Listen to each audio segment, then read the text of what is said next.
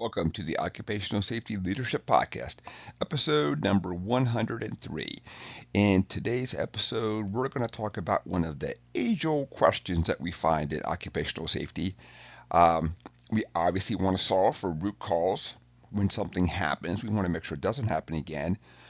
But there's also the company culture that's in there. So we'll sit down, we'll talk about both, and then we'll kind of talk about a couple strategies to kind of help us, to integrate the root cause that we want to fix, of course, obviously, into the company culture. So let's just kind of dive right in on this thing then. So first off, let's just kind of go over a couple of definitions and understand the importance and all that. So let's go over the root cause first. So if we just kind of look at a definition, so it's identifying and addressing the underlying or fundamental reasons for a problem or challenge, rather than treating for its symptoms. So when a person cuts a hand, of course, many times the knee-jerk reaction is just give them gloves. Well, that's awesome, great. But how do we make sure that not only do they have gloves, and how do we make sure that it's not sharp at the same time too then? Really make sure that we're solving for root cause as opposed to we did the knee-jerk reaction. We fixed the thing for $4. We just gave them a pair of gloves, and that's it. We can all high-five each other and kind of keep on going. So now let's talk about the importance of root cause. So it's bad enough that we had a accident, an injury, a chemical spill, whatever the issue is. And many of the things we're going to talk about today, you could equally say with things like production and quality and all that stuff. You want to solve it for root cause. You want to make sure that it happened regardless of what it was. And now you want to go back, of course, and make sure it doesn't happen again. And then when we look at the process, there's a lot of different processes out there. So I'm never going to say that there's like a one-size-fits-all. I would say that if your company already has a process, stick with that process. Unless, of course, you can really look at something that's really going to provide value. Because when you introduce something that's kind of new and scary, there's always that little bit of pushback from folks then. And when we look at some of the ways that we look at the root cause analysis and really try and figure out what went wrong, there's a lot of different ones. There's the 5 whys, the fault tree analysis, the fishbone you can do. So there's a lot of different things out there. You can look at causation and what were the issues that led to the that causation of having the accident. So a lot of different ones out there. So now that we've kind of talked a little bit about root causes and all that kind of stuff, let's sit down and look at the company culture out there. So let's look at the definition of the company culture, the shared values, beliefs, and behaviors that characterize an organization. It influences how employees interact, make decisions, and contribute to the overall work environment. So when we look at the importance of the company culture, significantly impacts employee engagement, productivity, and satisfaction. So it's also a really important role in attracting and retaining talent. Many of us have looked at a workplace that maybe didn't have a very good culture, and boy, did they have a hard time keeping folks there. So let's kind of go back and look at the culture.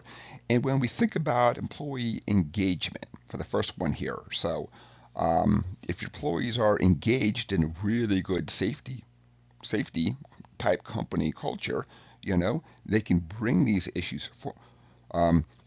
They can stop work. They can say we want to address the following things. Doesn't mean it happens overnight, but at least it's on a list, and you start knocking off things then.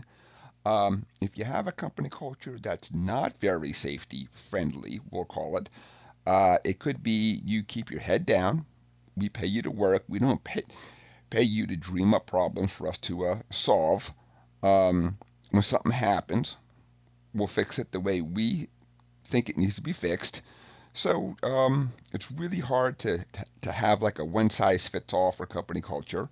I've seen places where the company culture what I thought from a safety aspect was just outstanding and great and everything else. But when you talk to the people, they still didn't like the company. They thought from a safety aspect it was awesome and great.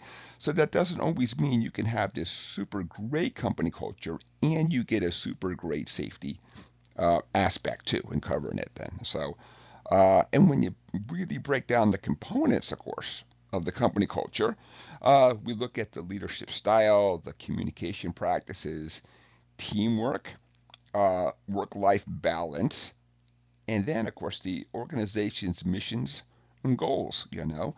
Do they have one mission and say, and here's the goals and the values and things that we're going to subscribe to? Or is it that they say, we're going to do whatever it takes to make money? So the company culture will play a role in this whole thing. So let's look at the interconnection. So how can we take root cause and kind of sink it into the company culture that we have here, okay? So let's kind of just take a couple seconds and talk about that. So while solving for root cause may address specific operational values, the company culture will influence how it's done, which basically means that in many times then, you have to have the leadership say, this is important and this is something that we're going to tackle in there. And the same thing goes for when we're looking at it, the root cause of an accident. If a company wants to really make sure that, okay, it happened, so we have to go back and solve. They have to give people the time, the effort, and the money to fix the problem. If you're not willing to give the time and money to fix the problem, you will probably have that same issue happen again in the future. Let's look at a couple of strategies then. So the organization can integrate a culture of continuous improvement then. So if you can sit down and say, we encourage people to identify and address the root causes. Of course, that goes with the great company culture. Then people know we're going to solve for root causes. We're just not going to solve for the easiest thing possible. So, but leaders, of course, have to promote that. They also have to promote things like we will not tolerate a accident. You know, we want to do everything we can proactively also at the same time, to really sit down and address these issues then too. So that is always hard, of course, because leaders can say things and maybe they've said things in the past and did not do a great job of following through. So sometimes people have to really see the follow through to then say, so the company really does want this, not something that they're just saying because, of course, it sounds great, sounds awesome. But they don't really subscribe to it then. So the leaders really need to be the one to sink in the root cause with the company culture. So in conclusion of today's, because I'm trying to get better with the new year and not ramble on about things too at the same time, we want to solve for root cause by focusing in on specific operational issues. You know, basically, what are the safety issues and how do we solve it then? So company culture is going to set the tone for how those issues are approached and addressed. It would be awesome if we could fix everything overnight. Not going to happen.